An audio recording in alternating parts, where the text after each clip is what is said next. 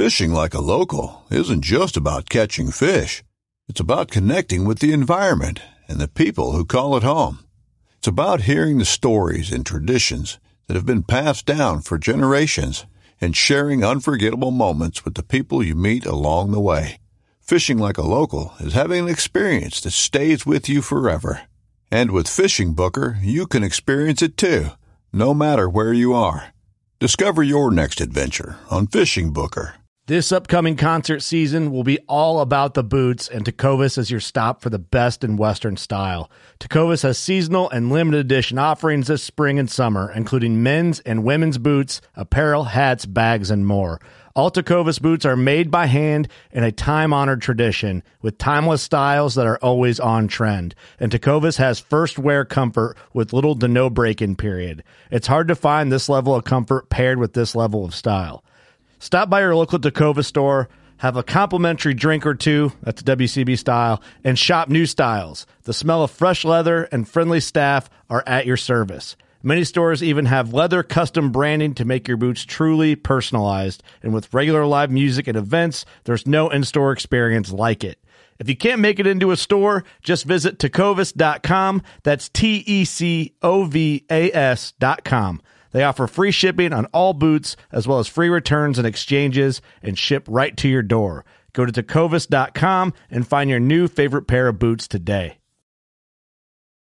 Welcome to the Working Class Bow Hunter podcast. We're just going to hit you with a quick intro on this one. But first of all, thank you for being here. It's good to have you. Good to have like minded people on one spot. Here we are, just a family. Thanks for joining in. We're here on this podcast together. How's it having going? a couple brewskis. Yeah, you're happy. We're happy. Hunting season's kicking off. one big happy family is what it is. It is. It's just it's Look just, at us. Just a bunch of working class people just Look at looking at each other. Hanging out. Singing kumbaya, you know. just whatever we do, you know, after work. You know. Hope you're doing well. Hope you're staying safe. Uh, I'm glad to have you. Um, we're going to cut right to some business very quickly, and then we have a veteran shout out, and then we're going to jump right into the goods. So we do appreciate you being here. Um, we appreciate all the messages, the comments, reaching out saying you like the show, what you like about us, what you hate about us. Thank you. It helps. It all helps. Uh, the Thank podcast, and we love you. we do love you, We do love you.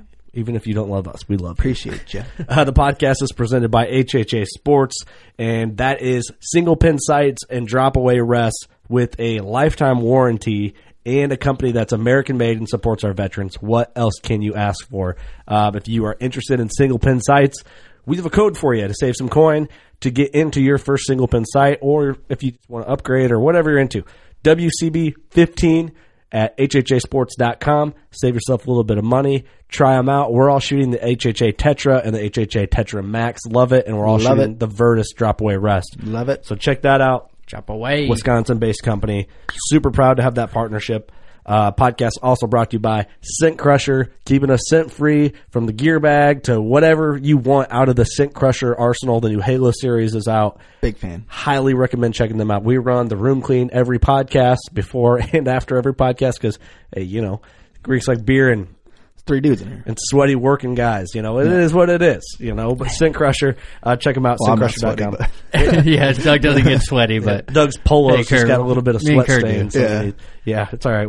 Eric and I smell like weld splatter and gear oil. It's all right though. Uh, Scent Crusher helps us I with smell that. like a keyboard. Uh, the podcast also keyboard and Mountain Dew. brought to you by Leupold Optics, and we don't really need to go into that because that's what this whole episode is about is Leupold. But a great company, they gave us a chance. Great people there. Check them out. Um, hope you enjoy this Great show. And products too, by the way. It, it will make you think twice about what you're using for binos or scopes or spotting scopes. Um, just hope you enjoy this episode. It'll be fun. It goes into all that. Um, also, Gator Outdoors.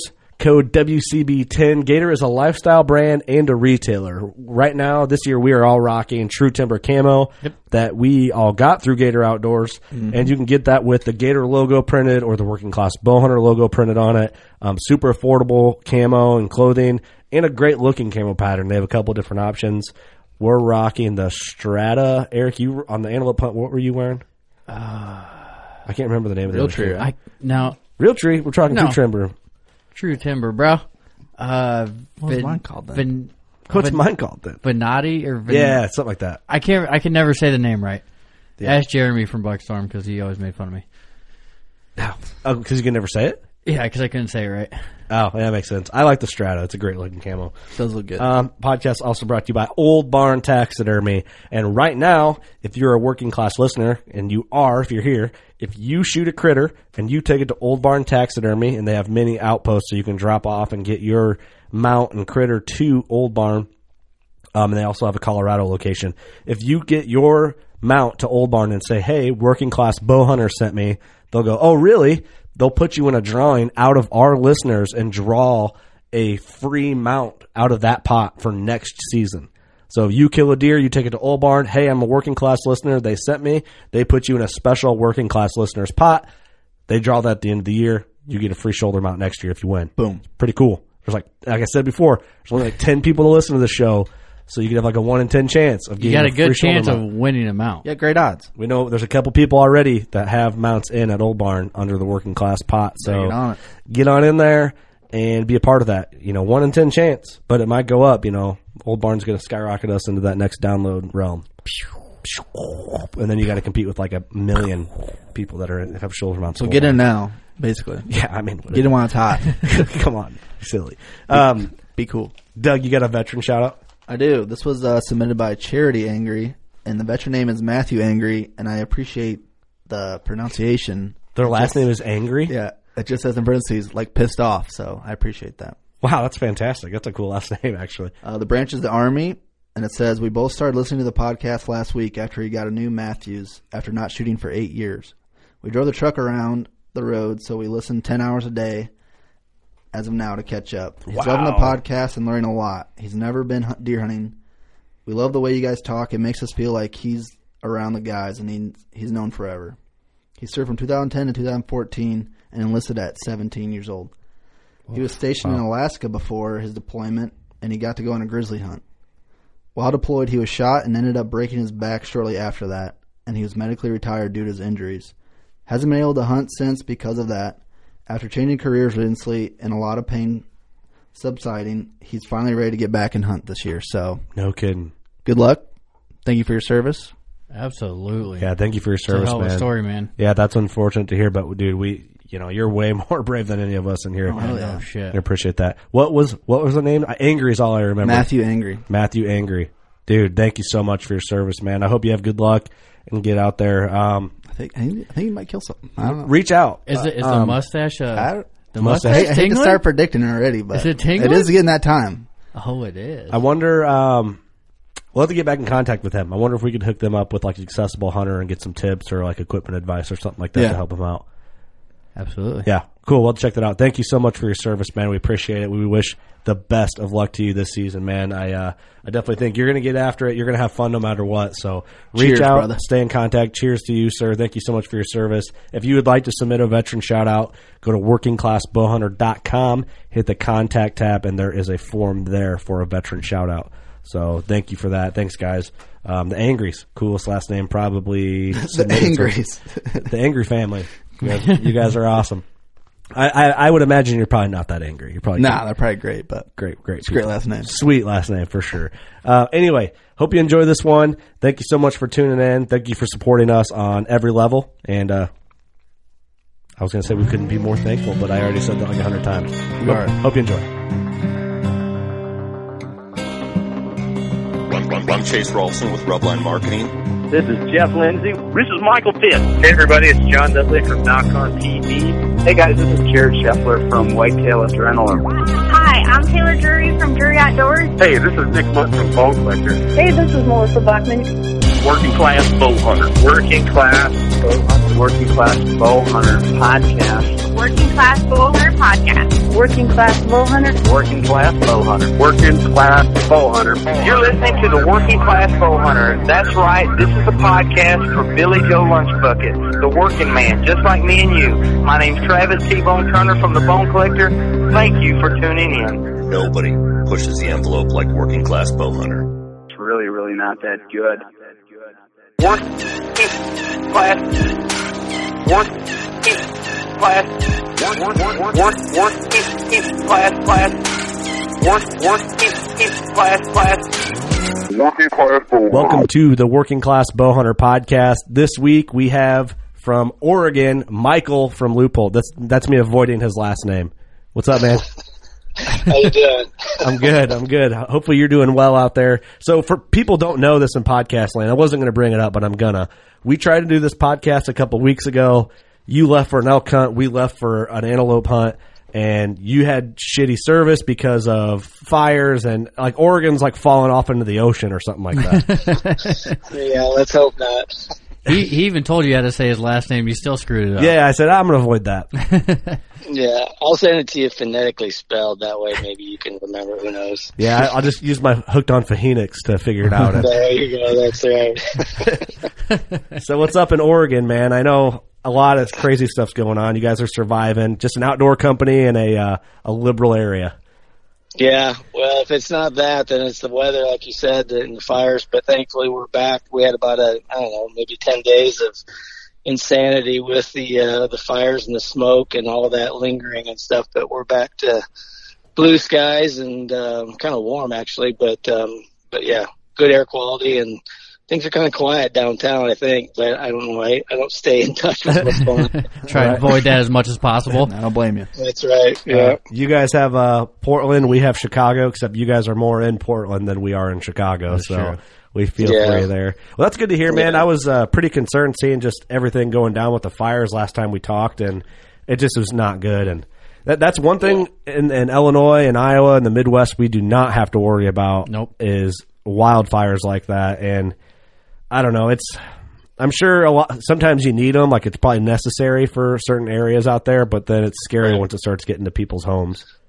Well, when it's back, you know, when it's out east, you know, on the other side of the mountains, it's mostly just sage and grass and you know juniper out there. So it's not, you know, you don't have a, obviously a heavily populated area, so it blows through that stuff pretty quickly, and they can usually contain it pretty good. And you know, at the closer it gets to the mountains here, then it starts running into a lot of timber, and then you start having bigger issues. And of course, on this side, on the west side of the mountains, there's a lot more, you know, people living, and that's where it really gets crazy. And that all those fires basically were all in like, you know, fairly highly populated areas or affecting some highly populated areas up and down the, the I-5 corridor. So yeah, it was nuts. And then, you know, right after the finally, you know, smoke and everything like that and the fires were out and smoke was still lingering and we had two or three days of really heavy rain, a couple inches of rain. Well, what came with that was thunder and lightning, which we never get on this side of the mountains hardly.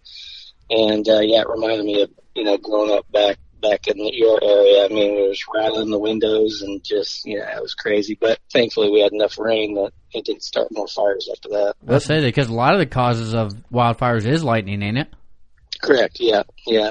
And lightning strikes, and then you know off it goes. And, and uh, but again, it's rare for that to happen on on the west side of the of the Cascades here. So that was crazy. That is crazy, man. So when you say like you're originally from Wisconsin, so that's what you kind of referenced earlier. Um, so you're a Midwest boy at heart. You know, you're one of us, but you're you're out west. So how did that Yeah. happen? Yeah, it's kind of a roundabout way. You know, I kind of went from Wisconsin. You know, you get out of school, out of college, and you're trying to find jobs, and you know, nothing's really happening around there. And so, you know, I, I went to Texas because I had been there quite a bit growing up with you know friends and family down there, and worked down there for about 10 years. And uh it was just so hot. I just couldn't deal with it you know. That I, I got to get out of here. I mean I you know obviously my wife's from Texas so I met her down there. It wasn't all bad but uh but yeah so I got an opportunity to move north and uh you know it was Portland and we jumped on it and uh been here since I guess 95 so quite a while almost as long as I was in Wisconsin so Ah, so you're you're you're basically an Oregon native at that point. Well, I guess I, you know, close, pretty close. You know, you guys would call me a Westie, I guess. I was just gonna get to it. We t- we talked on the phone earlier today. You're like, I fit the height description for a Westie, and I'm like, yeah, you know, I wasn't gonna say it. Yeah, words are not mine. definitely.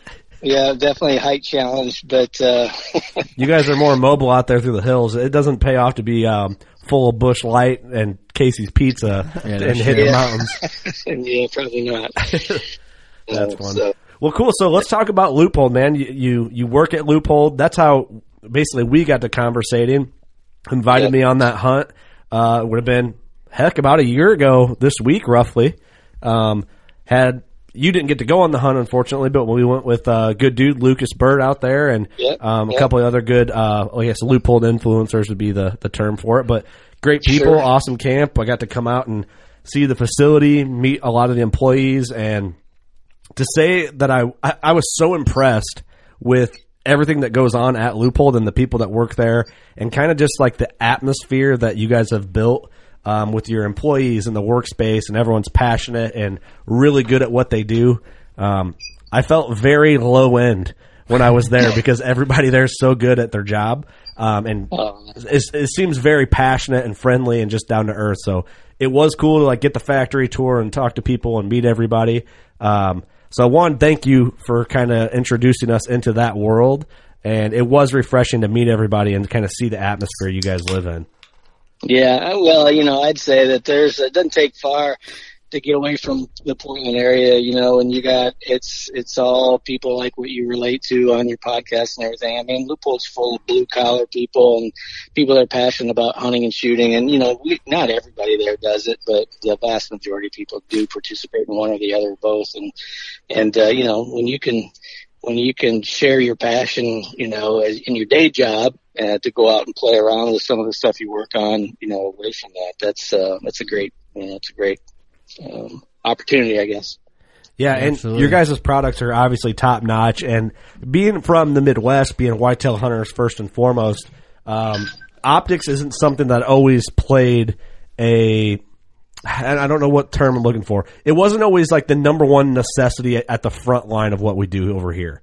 Um, Right. But I feel as the more experience I get and the more I learn about optics and realize how important they are and your arsenal of tools, I depend on my optics now more than ever. If I don't Oh, have absolutely. my Leupolds hooked to me and my bino harness when I hit the woods, I feel absolutely lost. I feel naked. I feel lost without mine when I go shoot a target in the backyard. I- like I have to have them glued to me. Agreed. They are with me, and my rangefinders. are- Like for a bow hunter, it's a necessity, especially someone who hunts with like a single pin sight, like all of us. Our Yeah. binos are right there, rangefinders hooked on the side of them, Yep. ready to go at all times. I feel like it makes us better hunters and more accurate shots with ranging quick. You know, it's just right Like if there. I even think I see a deer in the woods, I'm automatically reaching for my binos. Yeah. Yeah. I was Automatically. gonna say, remember growing up, like you had your whatever bow, and then you had like this piece of shit Walmart binoculars that like. Oh, yeah. You- you had, never um, worked. They monocular? never- yeah, they never worked. yeah, You couldn't see Yeah. shit out of them. Well, that's just it. Can you imagine how much stuff you missed all those years? Yeah, you didn't have exactly. with you. You know, I mean, now it's a it's a case of FOMO. You know, it's like if I don't have my binos, I I can't see through those trees very well with my naked eye. But as soon as, as, soon as I throw up my binos, all of a sudden I can kind of look past all those. All Yeah, those remember, tree like- and, I Seen saw a eyeball. buck. Like, well, how big was it? Like, I don't know. I couldn't see it. right. Yeah, I saw a rack. I saw his frame, and Yeah. that's it. Well, yeah. Now it's kind of it's taken my whitetail hunting to the next level. Like last year, I saw a buck breed a doe through the trees that I wouldn't be able to see with my naked eye, but Yeah. because I could see better, You could see um, movement, but helps you judge animals from a distance. Anyway, th- this is all stuff. It's sad, but um, some people started out using optics as like a main tool, but I feel like all of us kind of we blossomed a little later into the game. Um, so I, can you just? I know out west that's you need them. You can't go hunting without them. right. I couldn't even imagine. Yeah. You couldn't. went so without 'em. can you can you break down like uh, if a whitetail hunter that's not into optics hasn't really thought about it as heavily um, as he did before this podcast, what would you recommend for a whitetail hunter for binos for a rangefinder? And I- I mean, kind of, can you walk us through that and maybe guide our listeners a little bit through that process? Yeah, I mean, there's different options, but I think, you know, just like there's a three to nine, you know, by 40 rifle scope that everybody, that's kind of like the, you know, the typical one to go to model in, over the years. But in binoculars, a 10 by 42. Hey, Michael, Um, can you get closer to your phone or something like that? It changed a little bit. All right, I'm, I'm trying. There you go. There you That's go. better, way better. Sorry.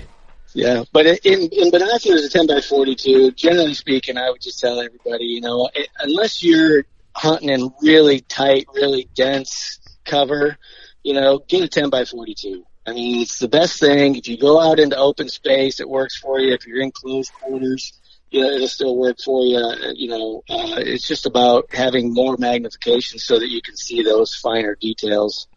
And that's really what it comes down to. Um, That's what we all You know, run. Yeah. Yeah, yeah, I, I would imagine most of you guys do. And if and if anybody's re- like I said, if they're hunting really tight wood lots and stuff like that, that they're not looking more than you know 100 yards at the most, then I would say we'll go with an eight, you know, an eight by 42 because then you know you don't need the magnifications because everything's so close and allows you to see more as you're looking through the binocular because you're not you know, magnifying everything so much. You're not zooming in so much. So So, and, then before like a quick breakdown, can you describe or explain what the eight and what the forty-two Thank means, you. in case someone doesn't know what that means? Yeah, eight power basically is a eight, eight times magnification. So your eye obviously is a one x, no magnification, and if you throw those up, it's basically increasing, you know, your ability to see about eight times. So, um, so you're you're just basically zooming in on whatever you're looking at, basically, because you're you're getting closer. And as you go up in that number, it just allows you to see further out, you know, higher magnification. So, you know, you start talking about guys that want to do long range spotting and stuff, and you know, if they're using a binocular, they'll go up to a 15 power, you know, something like that, which is a lot. And when, the only downfall uh, as you go up in the number is that it's harder to hold them steady, right? Okay. So you got to lean on something or whatever. So a 10 power, most people can hold a 10 by 42 pretty steady. Obviously, an eight's even easier, but once you get to 12s or 15s or anything above that, um, you you want some kind of a solid rest. Generally, that you can, you know, that you can hold it on so that you can not shake so much.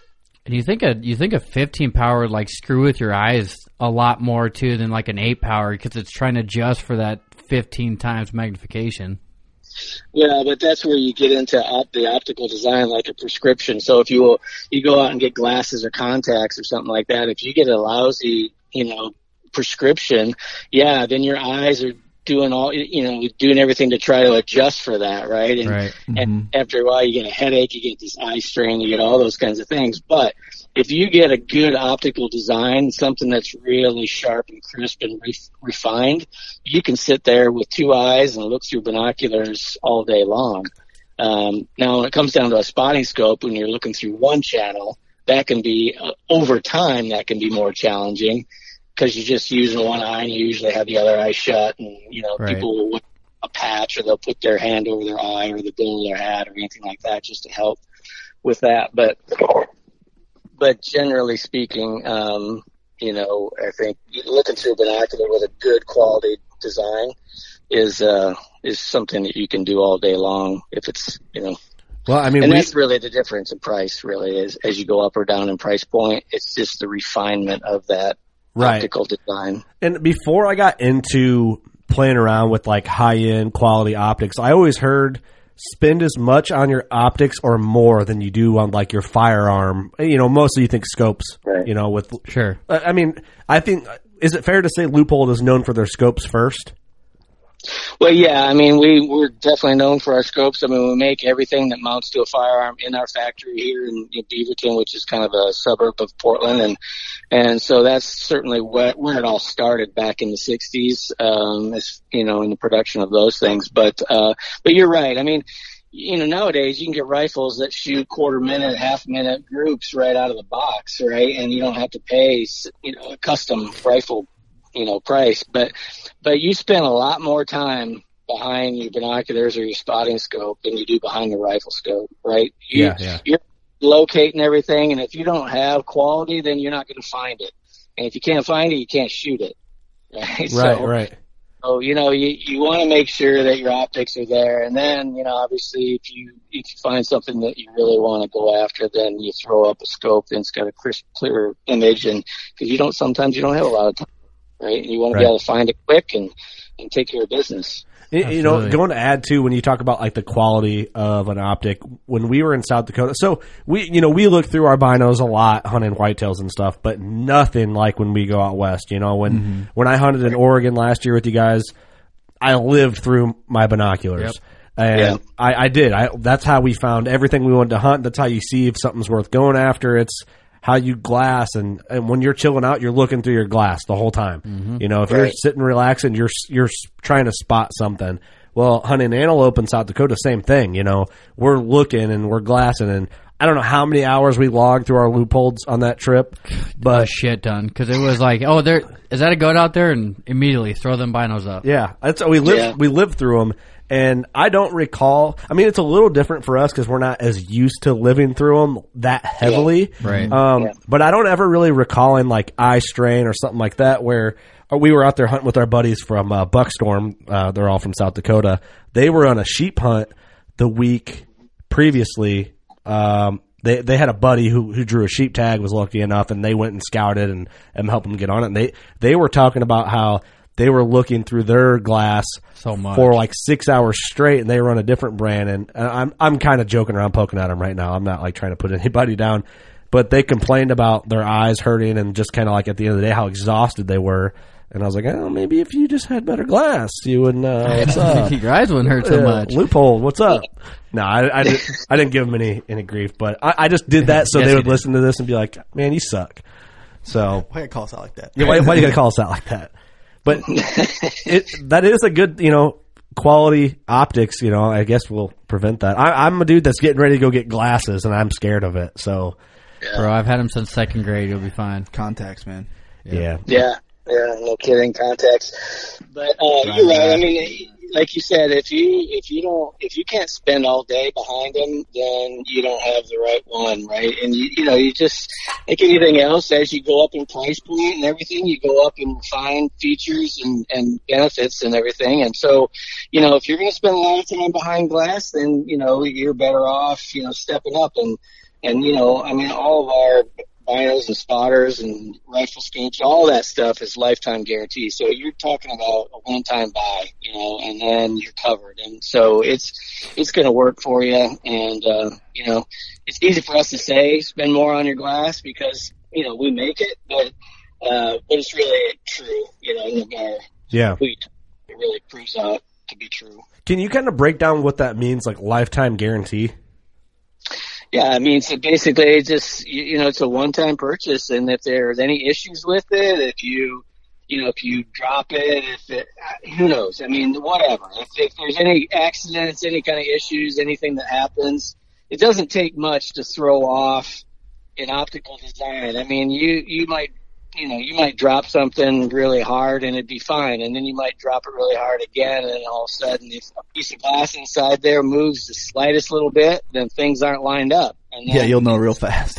yeah, then you're going to know. And so, you know, any, any of those kinds of things for quality and, you know, performance and, and, you know, accidents and whatever. I mean, we, st- we, we started the lifetime guarantee back when we started making optics, you know, uh, started as early in, as the forties, you know, when they're doing water measuring equipment, surveying equipment and stuff. And so it's always been a part of Leupold and, and, uh, it always will be. That's super cool, and it's good to be like working with brands that provide that. Like HHA is one of the brands, a Wisconsin brand. So you, and I don't know if you shoot HHA or not, but um, they're the same way. Like if you drop it out of a tree stand and your sight takes all the fall, or you run it over with your truck, you just hit them No up and you're like, asked. You get a new one. yeah, you're just like, hey, this happened, and, and they got your back on it, which is, you know, it's worth spending money. Uh, it's easy for us to say that too because we're partnered, and it looks good if we promote it, right? But Right. It's it is worth spending money on something that does that because, like you said, it's a one time buy. It's So- super refreshing to know that you have that in the back of your mind in case something does happen. Oh, you yeah. don't want it to happen, but in case it does happen. Well, they I, got, they I, got your back. I find it rare if you back over your bow with your truck. Like if you set it on your truck tire and got in to do something and got distracted, and you back over your bow and smash everything else on it. I have a hard time believing a bow company is going to send you a brand new bow because Right. you ran it over with your truck. yeah. We've seen it happen. but it's nice. Yeah, we have seen it happen. But it is nice to know that you know other other brands do have your back with that, and if you invested in the right areas, you know it's they're going to take care of you. Um, Yeah, and our goal with with this thing is it, we, you know, yeah, we got this warranty and we'll we'll take care of it, but you know, our goal is that you don't have to use it. Right, Right. right, Because I mean, if you're out in the middle of nowhere on a hunt of a lifetime and your optics go down, Amazon Prime doesn't drop it in there for you. You know, you're not going to mm-hmm. get it, and that's the last thing you want to have happen. I mean, you know, you were worried. You got out there, and all of a sudden you had an issue with a boot, right? Can you imagine if that boot you couldn't wear it anymore? I've seen guys where they wrap duct tape all around their foot, and then they just spent the rest of the time trying to hunt with a with a foot with duct tape on it, just because they they didn't have they didn't want to quit their hunt. So right, right. Yeah, that's a good point, man. I've I've seen. Uh, I'm not naming names, Michael, but I saw I saw some spotters hit the dirt pretty hard um, on a hunt, and uh, we all looked at each other like, "Oh shit!" And it was fine. I ended up uh, I killed my first mule deer by looking through that spotter. Um, Right. For a while, judging what it was like last day of the hunt, judging whether or not I wanted to shoot it, and it was it worked fine. Um, but yeah, it was one of those moments we all looked at each other like, "Oh no." That thing Oh, just God. smacked the ground and rolled for a little ways, and uh, They're not that fragile. I mean, they're you know, they, obviously there's glass in there, but they're they go through. There's a lot of testing, a lot of including drop testing and impact testing, things like that. So they're they're not as fragile as everybody thinks, but uh, you never know. it seems that way, right? But like you just worry about it. You you invest, Oh, yeah. and there's gla- like you said, there's glass in it, and it's uh, it's one of those things. Like I'm I'm really protective about my my Leupolds, my binos on there. I'm like, oh wait, give me some room here. I'm about to pull these babies out. Like, don't you back up? Back up a little bit. Respect the space of my Leupolds. I'm Here's about the to- social distance here. yeah. I'm trying Wait, to. How about you take a picture for social media? Look at this. You know, I, Yeah. I, I make people, I let them know that I'm, I've got some Leupolds. But no, I don't do that. But uh, You see these bad boys? you see these bad boys? You got a pair of these? No, you don't. Yeah, but you should. No, I don't do that. But that would be um, Yeah. a huge asshole move of me. Um, but I might do that to one of my buddies this year just to, just to do it. Yeah. Why not? Well, what, can you talk about some of the testing you guys run? I, I got to see it in person, and I don't know what I can and cannot talk about um, Oh, when, when I was there. But like, you guys run your stuff through the ringer for it hits the market. Yeah, you know, if you got uh, environmental testing is obviously the big the big thing that really puts to the test, and then that's where you know you put, you have a heat chamber and you basically put products in there and you'll heat it up to 120 to 140 degrees and it'll sit there for a certain number of hours, and you know it, it'll just build up to that while it sits in this chamber, and then it'll sit there for a while, and then you put it you'll start to uh, run the temperature back down, and then you'll drop it down into the below zero ranges. I mean, depending on the products, they'll go down to zero, 20 below, 40 below, and they'll do the same thing. And so, and then periodically, as they're testing it on all those different uh, temperature ranges, you know, they're reaching in there and they're trying to see if everything still functions correctly. And if you can still turn the magnification, if you can adjust the focus, if you can do all of those things, because you want it to be able to function, you know, depending on where you're hunting, because not everybody hunts where it's, you know, 45 degrees out and blue sky sunshine or anything like right. Yeah. right?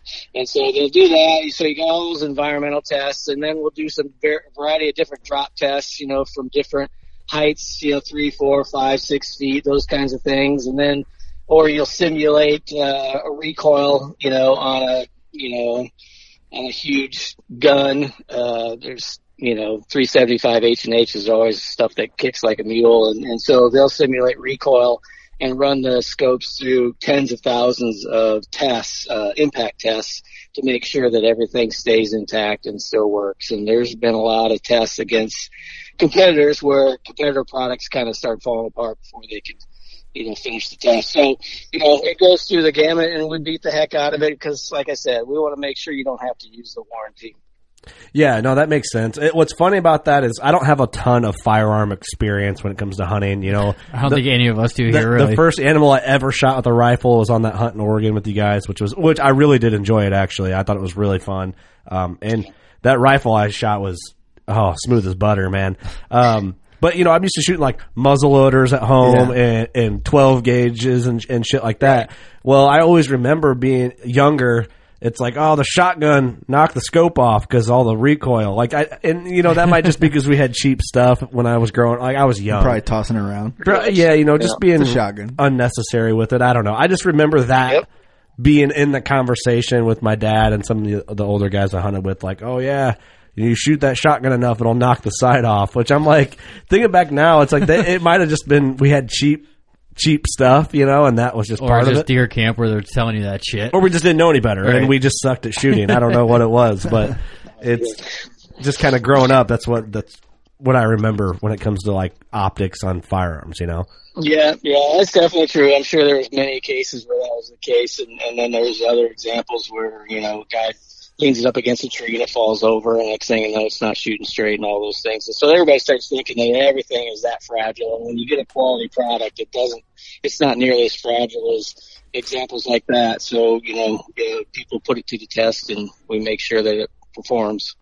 Yeah, for sure. I mean, it's it's just it's one of those things. I mean, you guys stand behind a quality product, and we're proud to be a part of it with you guys. So we do appreciate Absolutely. that, man. And it, it was Absolutely, cool yeah. cool to get the phone call from you, kind of believing in us and seeing what we do and inviting me on that hunt and everything. So I, am thankful for the partnership and and just being good people over there. It's it's been pretty awesome. Well, likewise. I mean, we just we, we enjoy just kind of hanging out with you guys and talking to you guys and everything. And it's always good to, know, for especially for me to kind of go back to my roots a little bit. So I love that. Yeah, I know. Uh, you and I were talking. We got to get you out to the uh, Wisconsin Deer Classic or something. Get you back in the old home state there, if you will, and um, kind of shoot the shit, drink a couple good Midwestern beers, and Hang uh, out with us for a yeah, weekend. hang out with us Yeah. for a weekend. I don't know if you're ready for that, but You'll be like, man, I am higher class than I thought. Oh, I don't think so. This is why I left Wisconsin. he is from Wisconsin. We know how them guys can be too. That's the craziest Yeah. show of the year is Madison. Yep. Yeah, we tried to do that last year, first first what first week of April, and obviously it didn't work out. But uh, it's certainly on my calendar again for this year, so we'll make it happen. Well, we got a spot for you in the booth, man. Come hang out. We'll uh, maybe we can get some Leupold binos and some rangefinders on the booth and let people play with them a little bit and Absolutely. kind of wake up to the calling there. Um, but no, I mean, so last time we tried to podcast and you guys were having an apocalypse out there. Um, a little bit of everything going on. yeah. Um, we, we were leaving for our goat camp and you were leaving for an elk camp. Like the same day and getting back the same day, actually. So this kind of worked out to reschedule this. Um, Yeah. maybe tell us a little bit about that because I know a lot of our listeners are elk hungry, or it's at least on their radar. You know, Right. Yeah, I mean, we're fortunate here that we got two different species of elk. You know, if you want to go on the other side of the mountains, you want to go east, you can go after Rocky Mountain elk. And if you want to stay here on the west side on, on the coast range, you can go after Roosevelt elk, which which is fun. And, and uh, the big difference is that you're in the jungle out here on the west side compared to uh, what you normally see typical Colorado, Utah, you know, Wyoming out there on the on the east side. But yeah, most of the time I do uh, I do I chase the rosies out here, and, and it's not very far from where I live actually. You know, a little over an hour away, so it's Yeah. uh, it's pretty quick to get there. But um, but yeah, it was. It was a good time. I think I had one of the more more memorable stock scenarios play out for me, which is great because I was uh, I was by myself. Normally, I got a you know a coworker that I uh, that I hunt with quite a bit and everything, and he had tagged out the week prior. Um, Oh, cool. We were hunting together, which was awesome, um, and uh, so we had one one in the books, and we were trying to get that other one going, and they had already closed the the whole state for hunting and access. They closed it for almost ten days. And so everybody was really nervous that it wouldn't open back up during the so-called peak period. It's about a month-long season, so for archery, oh, short then for archery. yeah. So, uh, so yeah, we were worried uh, that they weren't going to open it back up when when we had it pegged for the you know the rut and everything like that. But thankfully they did. They opened it up on a Wednesday, and and I killed my bull on Thursday. Thursday Perfect. afternoon. Yeah. No so it's kidding. So what what is the main difference? And I don't know how into elk you are, but like through so a Roosevelt versus like a Rocky Mountain, like what's is there a big size difference? Is there is one more you know That's a good question. more interactive with calling? How how does that all work? Yeah, generally Rosie's gonna it's gonna be a larger body. It's gonna be a smaller antler. Oh, really? I didn't expect that. Yeah. Yeah, it's kind of the, the other way around, right? And so, you know, if you got a 300 class Rosie, I mean, you're talking bull of a lifetime. You know, we're Right. there's a lot of Rockies out there that are 300 and well above 300. So, um, so that's that's the biggest difference. Um, you know, and then the other thing is, um, you know, the, the the antlers out here because they're on, they're rubbing on cedars and and alders and stuff like that. The antlers are like a really kind of a chocolate brown kind of rust color. Nice. So it's, yeah, it's a really cool color, you know, and then they get those white tips from from from rubs and stuff, and so it's pretty cool. But as far as being vocal, I would say that generally they're less vocal than than the Rockies, but it also could be that you just can't hear them as well because they're in these deep canyons that are heavily, you know, wooded and ferns that are four or five feet tall and and stuff, and so sometimes you just can't hear them unless you're closer. So sound carries a lot more, you know, out in Rocky Mountain out country. So um, Right, right. but, but yeah, we still, you know, everybody still tries to call and locate and everything like that, and you know, you just you just can't see as far. And you know, so so a lot of times with the timber companies and the state forests and and stuff, where wherever there is any logging and and uh, clear cuts and stuff, what that does is that just creates food for for these elk. You know, they they prefer to to eat out in those in those cuts with new growth and everything, and and so everything kind of starts from checking out the clear cuts, and then you know, and then see if you can either lure the bull out of the timber or you got to go in the timber after him. So it's just one one way or the other. Very cool. So you were hunting one full day or two? Day, be your second day.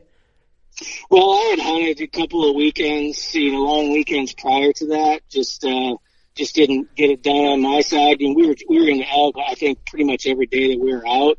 Um, and, and like I said, the week before, a couple of days, probably maybe four or five days before the the fire started, um, yeah, my coworker, uh, he he knocked down a bull, and so so we were out there doing it then. But uh, I'd say on the average this year, probably it was only about eight days before I seven or eight days before I tagged out. But That's awesome, man.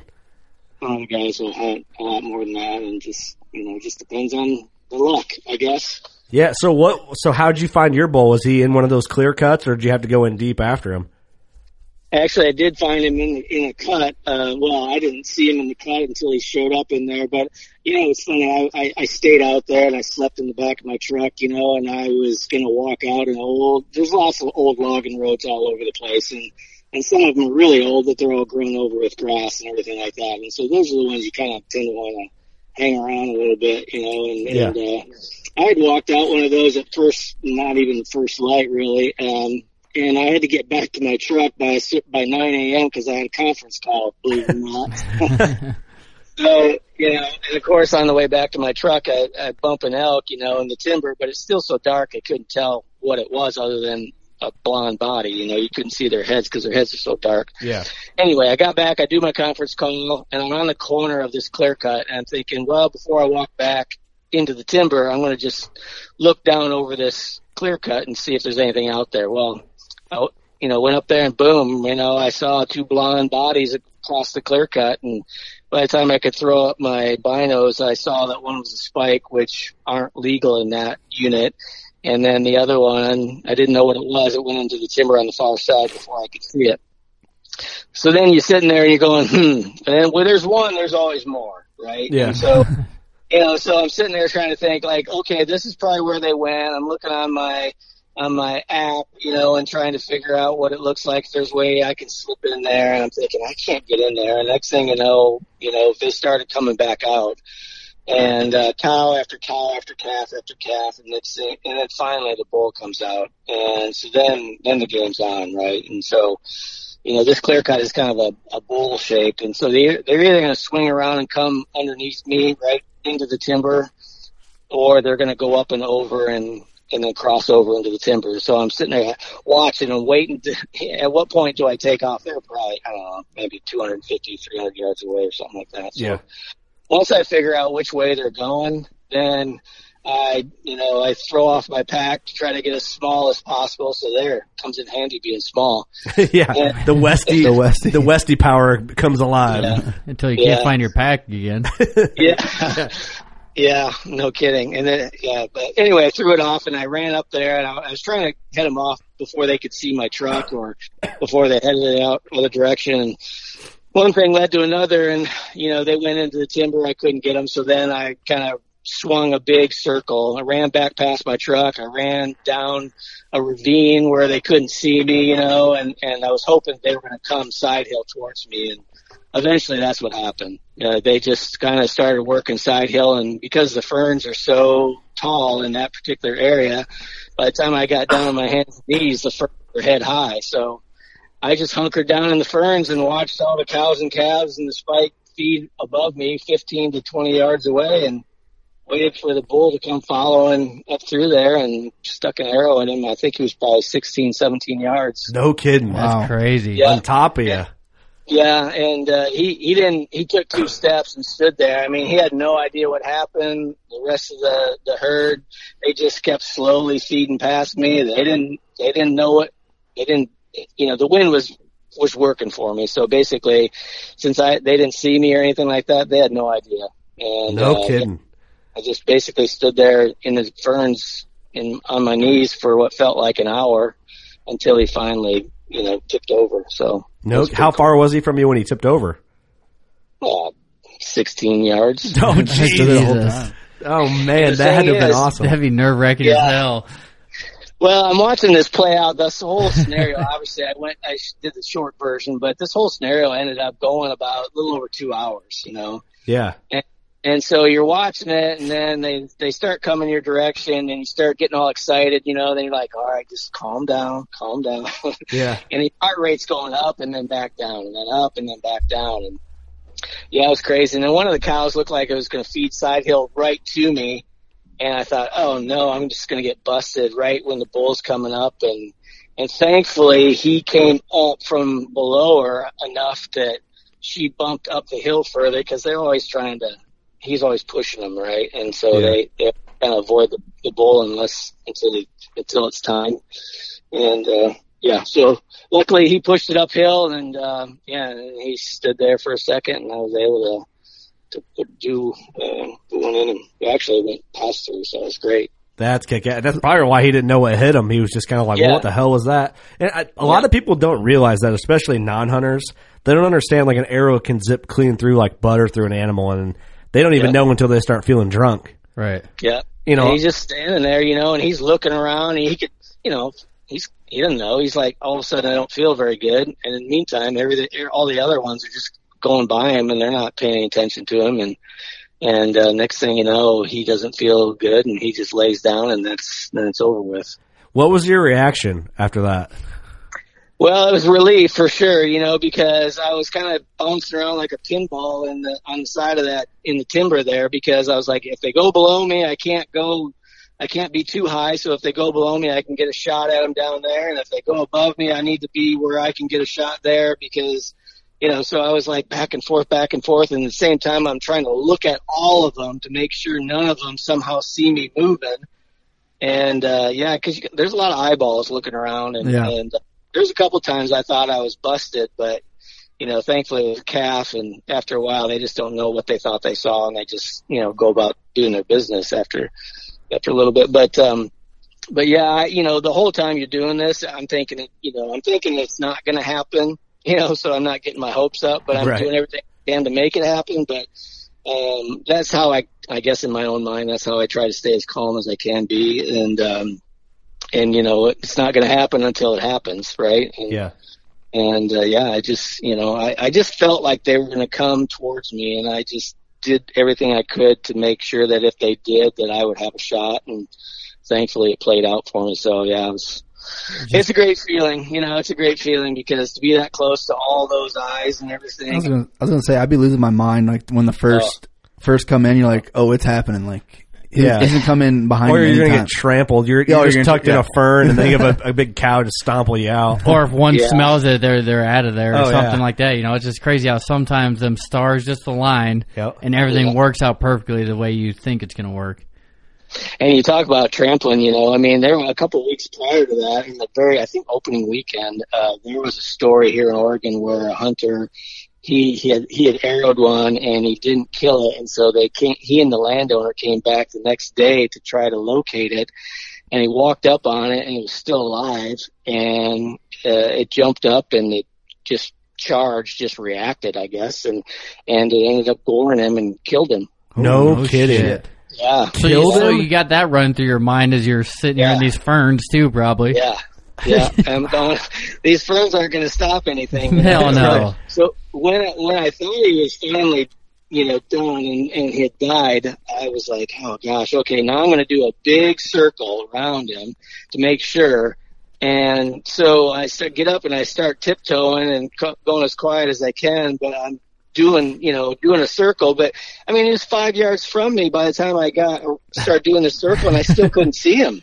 Oh, You because know? it's so thick.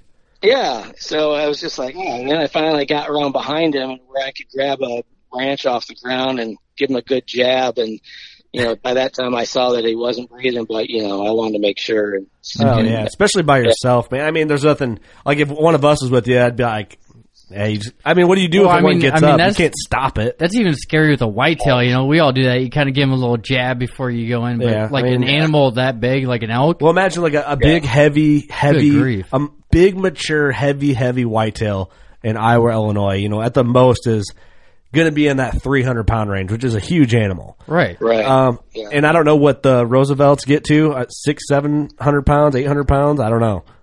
So generally, if you're talking about a mature bull, he's going to be in at 800 to 1,000. You know? And then- Wow. Yeah, and then this one was this one was a, a what we call raghorn, so he was kind of like I guess he'd be in his mid twenties to mid thirties, you know, by human standards, and and so he you know he was probably more of the Rocky Mountain size, you know, six seven hundred pounds kind of thing, but still that's a lot coming at you, and you can't do much about it. Two to three times more than a, a Yeah. really nice sized whitetail would be. E- Every now and again, I think maybe once a year, you always see like photos or whatever of a guy who went and grabbed a whitetail and the whitetail like swung its head up and then just like lays the dude open, you know, with the, mm-hmm. the tines Yeah. or whatever, which that's what Yeah. nightmares are made of. One, it would scare the living hell out of you, but it would just not be a good time to take a G2 to the face. But No, no. yeah, I can't imagine walking up on a seven to thousand, seven hundred to s- uh, thousand pound animal. Uh, and then it gets up. yeah, then it gets up. It I would. Uh, it'd be the pucker factor would be really real. Be really there's tight. rag on While, while it's still alive and it's kind of walking towards you too, and you're just like, mm, there's not a lot here But see, me, a sharp stick, and you with you know sharp antlers. right? Yeah, no kidding. I whenever I think about situations like that, I always think back to that Fred Eichler video where he's in that raft and that brown bear charges him. I don't Yeah. remember where he's at. He's like, "You couldn't get a grease BB in my ass with a hammer." I think about that every time like one of these situations comes about because eh, you know Yeah. you It's true. you go into legitimate wilderness fight or flight. It's you and Mother Nature, and what are you gonna do? Yeah, yeah, and all those things are rushing through your head as it gets closer and closer and closer to you. You know, and, and to be honest with you, I mean, even if it was a cow, it'd still be it'd still be an issue. I mean, if I had a cow elk come after me, you know, that's still going to be a big problem. So, Oh yeah, it's like a, you know a beef cow. You got a beef cow coming at you. Ah, you better run, zig Yeah. and zag, and hop a fence and do whatever. You know, you're out there with elk, and there ain't no fence to get across. You got to uh, avoid getting stomped out by Mrs. Mama there. yeah. Stomp you out with her hooves. Not a good time. Her hooves. Yeah, and we all see that with whitetails, with all kinds of deer and elk. They'll rear up on those back legs and start slapping at you with those front Oh, hooves. yeah. That, that's not a that's not Guaranteed hit harder than any boxer that's going to Oh punch you. yeah. Oh yeah, not good. It is scary, you know. I think that's a that's a thing that gets looked past a little bit, like the danger factor. You know, not so much with whitetails, but you know, elk are big animals. You see like moose charging people a lot on, on TV. Bears, a different breed. You know, it's Right. it, bow hunting is uh, it's a different level, man. It's a close get, especially when you're 15 yards, man, and Yeah. you got a wounded 800 pound animal right there. That's it's it's Yeah. pretty inspiring, man. I- I'm I'm pretty jealous. It's pretty cool. Super jealous about yeah. that. It's something that never gets old, that's for sure. But you know, I mean, I, I was listening to your podcast about the bear hunt that you did, and you were talking about different guys, you know, going out to their stand in the dark, and you know, and wondering if they should be doing that, and and everything. And, you know, your mind starts to really kind of do flips and stuff, and Yeah. and mess with you when that in those scenarios. And so, yeah, that's a that's something you got to try to fight to overcome. That's for sure. Definitely not the top of the food chain at that point. Not out west, man. It's a different ball game. I, I'm cool with walking into the woods in the dark here. You know, I got no problem. Oh yeah. scariest thing I'm going to run into is, you know, another person. Whatever. Yeah. No, a turkey flying out of a tree. That's- That's that's, about yeah. you about shit your pants when that happens. That's pretty horrifying. Yeah, yeah. A turkey or a grouse like taking off right at your feet. Yeah, those Yeah. kinds of Yeah, stuff. take a pheasant really puckers you up too. Yeah, but you know, you're not going to get gored or uh, mauled to death Yeah. by a turkey or a pheasant. So No. I'll take it any day. might, get, might get a spur to the leg. Yeah. well, thanks, man, for coming on, and we finally finally got it done. And uh, thanks for sharing that elk story. Congratulations on that. Yeah, that was a great time, and it's always fun to talk about because it's fun to relive like it is anything else. You know, those those kind of hunt camp stories and stuff. So that'll be one uh, Yeah. I'll remember for a while. Well, if the Wisconsin show actually happens, we'll expect you to be there. You're more than welcome to hang out with our crew the entire time if you can hang on. you have no choice, you will be there. Yeah, you will. Uh, we got a spot. We'll have a warm seat for you in the booth, and we can uh, we'll play with some optics and do some podcasts, and uh, I guess have a few beers the Wisconsin way, which whatever way that is. Yeah, well, A lot of I'll them? show. Yeah, I'll show you. He said- I think the Wisconsin way is a lot of them. Yeah, it's just like yeah, we're gonna drink like Wisconsin's. Uh, a lot of a lot of beers. A lot of them. I think you guys know how to do it. We're familiar. We're familiar with the Yeah, process. I think I think we'll be fine. yeah, Been to Wisconsin a couple times. you'd think when we do trade shows that we're like an old rock band the way we uh, we go about it. So we're on tour. That's been around for a while. right. We're on, we're on tour right now. We're celebrating. Yeah, You got the look. That's that's good. yeah. We just got to grow our hair out a little longer. Had Right. the '80s Working hair on it. band, but no, we're uh, we're always that crew that ends up having like three to four coolers full of Busch Light. Somehow magically got its way into our booth. I don't know how it happens, but it We don't do it. And No. it's gotten Yeah. to the point where we have listeners bring us cases of beer into the show in backpacks, and they're like, Hey, that's loyalty there. "It is loyalty, That's Ride or Yeah, it's like, hey, I got you this case of beer, but here's the catch: you guys, you got to drink one with me. I'm like, yeah, no, I can't. Okay, let's yeah, do it. hey, he twisted my arm. Yeah, It's eight in the morning. All right. Crazy how much a case of beer brightens your day, you know? yeah, Oh, for sure. Especially those can be long days, you know. And as much as it's fun to talk to everybody, they're still long days. So it's always nice to have something to kind of help you along. social lubricant, if you will. There you go. That's it. Well, thanks, man, so much. Anything you want to close with? Anything you want to say to our listeners?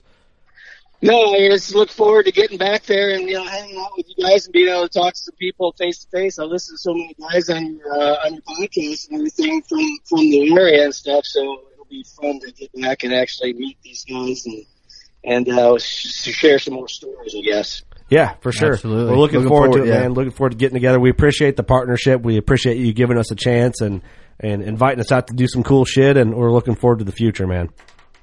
Absolutely, we'll have a good time together. So, all right. Awesome. Well, I think that closes it up. Thank you, everyone, so much for listening. You know what to do. Go shoot your bow. We love you. When you go out there and the fish are where you think they are, any one of these casts could be the bite. It's the most exciting fishing that I know, right here at Hawks Cay. Oh, that's awesome. Experience the best saltwater fishing the world has to offer. Don't miss Thursdays with Saltwater Experience. Brought to you by Golden Boat Lifts. Every Thursday night from 7 to 10 p.m. Eastern on Waypoint TV. The destination for outdoor entertainment.